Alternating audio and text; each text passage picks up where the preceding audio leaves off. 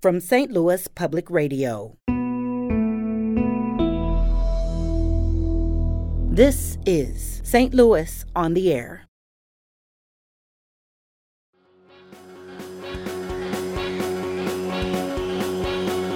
Welcome to St. Louis on the Air. I'm Danny Wicentowski. Before we get to today's topics, we have two pieces of exciting news. The first is that we resume a five day week broadcast schedule starting Monday. The second is that we've selected a new host for this show. Her name is Elaine Cha.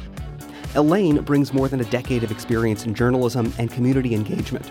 She's been a producer for Southern California Public Radio and 9PBS here in St. Louis. She created critical content for the Ferguson Commission's report, Forward Through Ferguson A Path Toward Racial Equity, and she later worked on that organization's education initiatives. More recently, she served as senior manager for external communications at Big Brothers Big Sisters of Eastern Missouri, and she is the co editor of the forthcoming Humans of St. Louis book. We're tremendously excited about Elaine becoming host of this show. She starts on November 7th and will begin hosting the show later this fall. To read more about this announcement, visit stlpr.org/host. And now to today's show. In 1980, Missouri Attorney General John Ashcroft sued a defense contractor named Litton Systems. And that lawsuit made a particular point. See, at the time, the company employed thousands of people in Springfield, in southwest Missouri, where they made electrical components for the U.S. Navy. But there was another product a byproduct that the plant made, and that was huge amounts of hazardous waste, which it dumped into pits and sinkholes on the property. In that 1980 lawsuit, Ashcroft wrote, We believe the discharges are contaminating the underground water system in the area. But that lawsuit didn't lead to a cleanup, and while it is among the earliest examples of official acknowledgement that something was wrong in the water in Springfield, it wasn't the last time. Far from it. Over the years, employees from Missouri's Department of Natural Resources repeatedly raised alarm about the site, especially after detecting the presence of a chemical called trichloroethylene at levels many times higher than considered safe for human contact. And yet, Springfield residents near the site kept drinking that water, pulling it out of wells, bathing in it, washing their hands, and those people were kept in the dark for some 40 years. Until Missouri officials finally told residents about that contamination in 2018. This untold history of contamination and cover up is the subject of a new investigation published this week by St. Louis Public Radio and the Midwest Newsroom. And here to talk about it are Eric Schmid, economic development reporter with St. Louis Public Radio, and Steve Vockrodt, investigative editor for the Midwest Newsroom. Eric, Steve, welcome to the show. Thanks for having us. Thank you this story has so much in it, and it really feels like an excavation not just of you know one place in Missouri that's dealing with water issues, but the notion of how does the public become aware of a danger to them, and how does the government uh, deal with those warnings, and why does it take so long for that information to get to the people that it really needs? Eric, I wanted to start with you. How did you get um, involved in this investigation? What drew you to this? Well, it's kind of by chance in in some regards. Back in September of 2021, there was a random uh, email that came through that says, "Hey, we filed this lawsuit against this company, Northrop Grumman, which eventually bought Litton Systems, which we probably will get into." And the lawsuit alleged that there was this contamination with this chemical, trichloroethylene. And I just alarm bells went off in my head because I remembered when I was in school at Stony Brook University, which is on Long Island, the TCE and Northrop Grumman they kept on coming up. It was a really big issue there. Um, there was a there was a, a facility that had uh, was tied to very similar types of contamination, and there was an investigation into that by the local newspaper there. And I saw that and I immediately went, there's more to this story here. How can we do this? And I ended up messaging Steve that same day or that next day saying, I think there's something here to look into. Can we do something on this?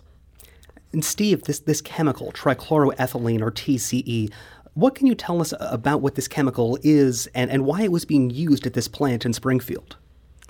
So, TCE is basically a colorless uh, liquid that is it, has the odor of chloroform, and it is a powerful solvent. And so, for the purposes of this story, what TCE was used for was to clean uh, grease and tape residue off of these circuit boards that this company manufactured uh, primarily for the Navy and the other industries. And they would basically just dip these circuit boards in TCE. Um, and TCE is toxic and harmful to the environment. It is linked with uh, a, a, number of diseases. And it is also heavier than water. And so, if you dump it into the ground, it stays there for a long time and can slowly percolate uh, ever downward. And that's what happened uh, uh, in Springfield, which is an area that is particularly susceptible to that, given the nature of the uh, uh of, of, of, of, the groundwork there. Um, it's essentially almost kind of like a fractured uh, topography there, where chemicals can uh, sink quicker than they would in many other places. This investigation, there was really kind of two sides that you were looking into. One part of it is just how dangerous TCE is and acknowledging you know that this was being dumped. And you actually you know not just found records of this but talked to the employees who worked at this defense contractor. Um, you know one of these employees uh, was named Pat Brigance and she worked for uh, Litton from 1967 to 75 and she shared with you what it was like to be exposed to these fumes from this chemical TCE and she said it was like getting high or being drunk just from being in the air. And then she passed out they would just say, get out, because it was so bad that you had to leave real fast. And I didn't have time. I was a new person, so I really didn't know what was going on. So I passed out from it. And, um, but it's a liquid. You don't really know that it's in the air. I mean, it just, like he says, you just smell it and then it just gets you high. You don't have no kind of ventilation, no nothing in there. So it was very bad. I know that.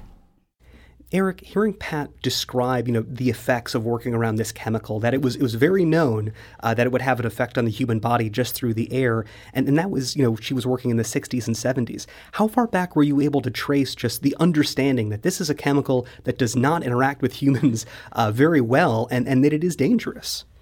I mean, I think as far back as as, as they were working there, uh, her husband, who was in the room when we were interviewing them both, said that there was a little pamphlet that they had gotten that said, you know, TCE is a, a carcinogen according to the state of California, but that was about all that they gotten uh, that they got, and, and that was back in the '60s. So this was something that was kind of known by higher ups, you could say, as as toxic, but for the regular workers, they knew what it was used for in the facility, and that's kind of all that they focused on. It, it, they they used it to wash these circuit boards, remove the the tape and the and the grease, and you know anything beyond that, it, it wasn't really top of mind or like you know something that you would really latch onto and, and, and think about. At least that's what they expressed to us when we were when they so graciously let us into their house to talk about this story with them. Of course, and and Steve, I wanted to ask uh, you something about this this time period as well. Um, you, know, we opened the show talking about this lawsuit from the Missouri Attorney General in 1980. I mean, we're talking about more than 40 years ago, raising these concerns uh, of is the TCE, are these toxic chemicals uh, spreading further than this plant site? Steve, what do we know about what Litton knew about at that time and, and whether they were acting or, or trying to figure out were they losing control of these chemicals? Well, it's it's worth pointing out that when Litton opened in Springfield in the 60s. That predates the EPA, the Environmental Protection Agency, which is the federal agency in charge of uh, regulating in industries uh, that interact with the environment and generally supposed to protect the the environment. And so some of the dumping and activities that were going on there um, were not arguably not fully understood or fully regulated uh, in the way that it is today. And at the time that Missouri first started uh, raising some concerns about it, um, it was not particularly well known where the contamination had spread and how far it had gotten. Um, there are indications uh, that it was detected in the records that we had in uh, pretty high quantities uh, on the site, as you as, as you might expect. Um, but there were some settlements that were entered into, and for a long period of time following that in the 80s, there just wasn't much discussion, public discussion, about contamination issues coming from Litton, which continued to operate in Springfield up until 2007. Um, and so that's a you know that's a long period of time that Litton was doing business in different ways uh, in Springfield. We were talking to Steve Vockrodt, investigative editor for the Midwest Newsroom, and Eric Schmid, economic development reporter with St. Louis Public Radio, about their new investigation into how Missouri officials failed to alert residents of Springfield that toxic chemicals had leaked into their groundwater. I wanted to ask, you know, and bring in this notion of what dumping these chemicals really meant, because, you know, Steve, you were just talking about that when this plant was in operation, it was before the EPA was made. There was, uh, you know, a limited uh, understanding of, of what these chemicals could do, but it sounded like the workers that you talked to really understood that this sort of, of approach of just dumping these chemicals into the ground, it had an impact and it had an impact on their own behavior. And in your reporting, you interviewed a, another worker who had worked at the Litton plant named Danny Eddington. And uh, he described disposing of these chemicals like TCE from the tanks, and he described how he did it. And it's kind of had a screw on deal on the bag. I just take my belt off, wrap around that screw, and then pull it so I, it unscrew and fall off and it just dump. This is in, and this was into some of the pits that were already dug back there. Yeah, yeah, yeah. There was quite a bit of dumped out, quite a bit of it dumped out there. Eric, we just listened uh, to a bit of Danny Eddington, who was describing, you know, mm-hmm. dumping these chemicals, and you interviewed him in a hospice. And just days later, he passed away. And and he suggested that his employer, Litton, at the time, didn't try to care for the workers because it would appear that the company was taking responsibility. And this liability would be something that company, of course, fought over for quite a long time. But what do we know about the health effects on, on these workers? Uh, you spoke to some other folks who, who suggested that they had known many friends, many former coworkers who, who passed away from cancer. Um, what did you find out ab- about the health effects you know, in this group of people? Yeah, I, I mean, I think what you hear in in Danny is is someone who is quite frail and, and, and it comes across and even being in that room with him was incredibly humbling and I think Steve would probably agree with that. Um, the topic of people, former Litton workers, old timers, as Pat Brigance, Danny Eddington's sister in law, would say, uh, the, the, number of them who had died from various medical ailments, it was so many that that was a key topic of conversation. It was something that came up multiple times in our interview with Danny. He talked about, oh, I have this list of people that I can get you. You know, it's on my phone. We're gonna. Uh, he tried to locate it, locate it while we were talking to him, and, and he, you know, unfortunately couldn't. The unfortunate thing is, there's not enough, like epidemiological studies about you know, the specifics of how TCE relates to um, the human body, especially in the case of Litton, to say that the lung cancer or the cancers, you know, of kidney or liver or whatever other ailments that former Litton workers had is 100% tied to the TCE that they used and worked with at the um, at the company. But that doesn't stop the former workers from highlighting and, and saying that you know that they do believe that it's something that uh, that that that you know is a contributing factor to the medical ailments they had. You can really hear it in his voice, the, the frailty that he had, and, and the other workers who were aware of others becoming sick. Now, part of what was really frustrating and eye opening about your investigation is that there were a number of both lawsuits but also um, correspondence in the DNR, the Department of Natural Resources in Missouri, of employees talking about, you know, where are these chemicals going? It seems very likely that they've they're leaching out into the groundwater beyond just where this plant is. And this happens in the 80s, and this then happens again in the 90s, and it seems to also happen again in the early 2000s after Northrop Grumman purchased this site. And Steve, I wanted to ask you know about some of these records because this story just includes these remarkable passages of these emails and correspondence. Steve, what was it like trying to get these records of you know what the DNR was talking about in the mid to late '90s? Um, well, I didn't know what we would get. You know, we, Eric opened our conversation talking about how he had contacted uh, me about my interest in the story, and I could hear it when he was describing um, what he thought was uh, worth looking into. It was compelling, and I was uh, grateful that he asked uh, that I help. And you know, one of the things that I frequently do in my reporting uh, is I send out a lot of records requests just to see what government records say, what they ha- what they hold, what they show.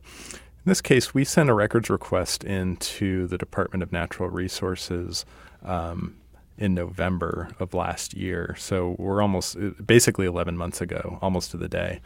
And they were slow to get that to us. And finally, they told us at one point, they said, look, there are 20 linear feet of record these records um, that feet. you're requesting. Wow. Yeah. Tw- um, and you know the the implication was that you know that and they, and they existed in paper form. They hadn't all been digitized and they suggested that there would be a cost associated with uh, digitizing and sending them to us. And I finally said well how about we just come there and look at them? And they agreed. Uh, so me and Eric this last summer traveled to Jefferson City uh, where the Department of Natural Resources has a couple of office buildings. And we essentially sat in the uh, in a in a windowless room for two days, and they weren't lying about the 20 feet. Wow. They were. I mean, I didn't measure them, but uh, you know, eyeball. They met the eyeball test, and we just read through reams and reams of paper, and we found some of these records. You know, within that, within all of that, of these employees talking about, look, based on the data that we're seeing um, of TCE levels and other contaminants uh, on Litton's property, it has to be going off of the property. And one of the key things about all of this is in 1993, uh, Litton and the Department of Natural Resources reached an agreement to clean up the property, uh, but the cleanup was limited to Litton's property. And it was in the aftermath of that that some of these employees were raising concerns of, uh, hey, look, based on everything we're seeing, like this has got to be going off site. You know, when is Litton going to investigate off site?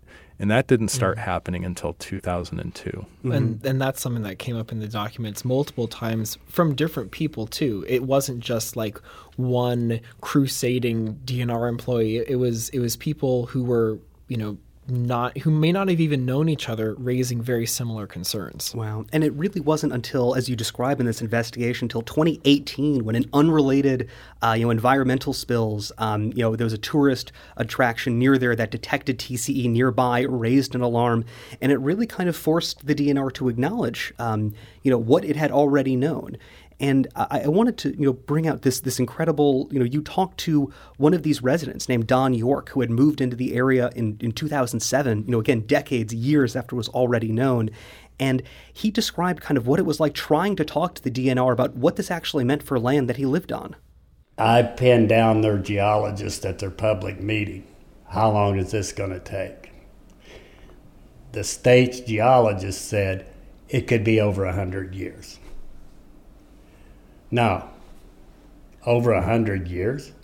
I was in my 60s, now I'm in my 70s. How am I supposed to relate to that? As you're fixing the problem. You're overseeing fixing the problem. My daughter won't be alive in a hundred years unless she's a miracle.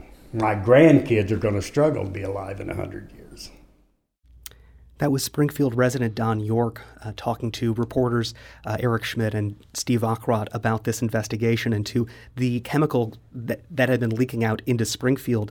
Uh, you know, Eric, very quickly, you know, for people like Don who are wondering about, you know, our land is contaminated for a hundred years, where does this leave them? Where what can they do now? I mean, I think that they have gotten to the point where they they've filed a lawsuit against the company Northrop Grumman, basically saying you withheld this information about contamination from us, and we would like damages paid out for that. And and that's kind of the last place that they can go is to is to seek legal action. I think for other for other residents, it's a little bit it's a little bit um, different because the levels of contamination in their in their private wells aren't ne- isn't necessarily like as high as what the Yorks had. The Yorks had something that was on the order of you know 17 times higher than what the EPA considers safe. But of course, that's just what the EPA considers safe. There's not really a standard that says, you know, over five parts per billion is unsafe, but if you have 4.9 parts per billion, that's somehow safe. That's mm. kind of a something that we ran up against in this article. You know, I think moving moving forward, it's you know you you put filters on your water, you put filters on the well, but it, you know for a lot of the the the dual part of this story was it's not just moving forward with your water, but it's moving forward with how can you regain trust in an entity that was ostensibly supposed to protect you. It, that really is a matter of trust. And if you want to read the full story on this, the full investigation, and including DNR's response and apology for uh, the way that it handled this, you can read the entire investigation on stlpr.org titled Missouri Knew of Contamination in Springfield's Groundwater Decades Before Anyone Told Residents. Written by Eric Schmid, economic development reporter with St. Louis Public Radio, and Steve Vockrodt, the investigative editor for the Midwest Newsroom. Eric, Steve, thank you so much for being here today. You're welcome. Thanks for having us. This episode was produced by Danny Wicentowski. Audio engineering and podcast design by Aaron Dorr. Our production intern is Avery Rogers. Our executive producer is Alex Heuer.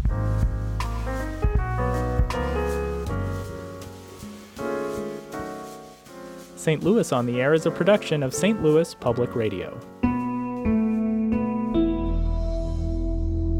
Understanding starts here. Podcast proudly supports St. Louis artists by using music from Life Creative Group. Do you find yourself regularly listening to episodes of St. Louis on the Air? Suggest us to a friend you think might enjoy our conversations, and leave us a review and rating on Apple Podcasts on the App Store. It's the simplest way to help people discover our show. Thank you. St. Louis Public Radio is a member supported service of the University of Missouri St. Louis.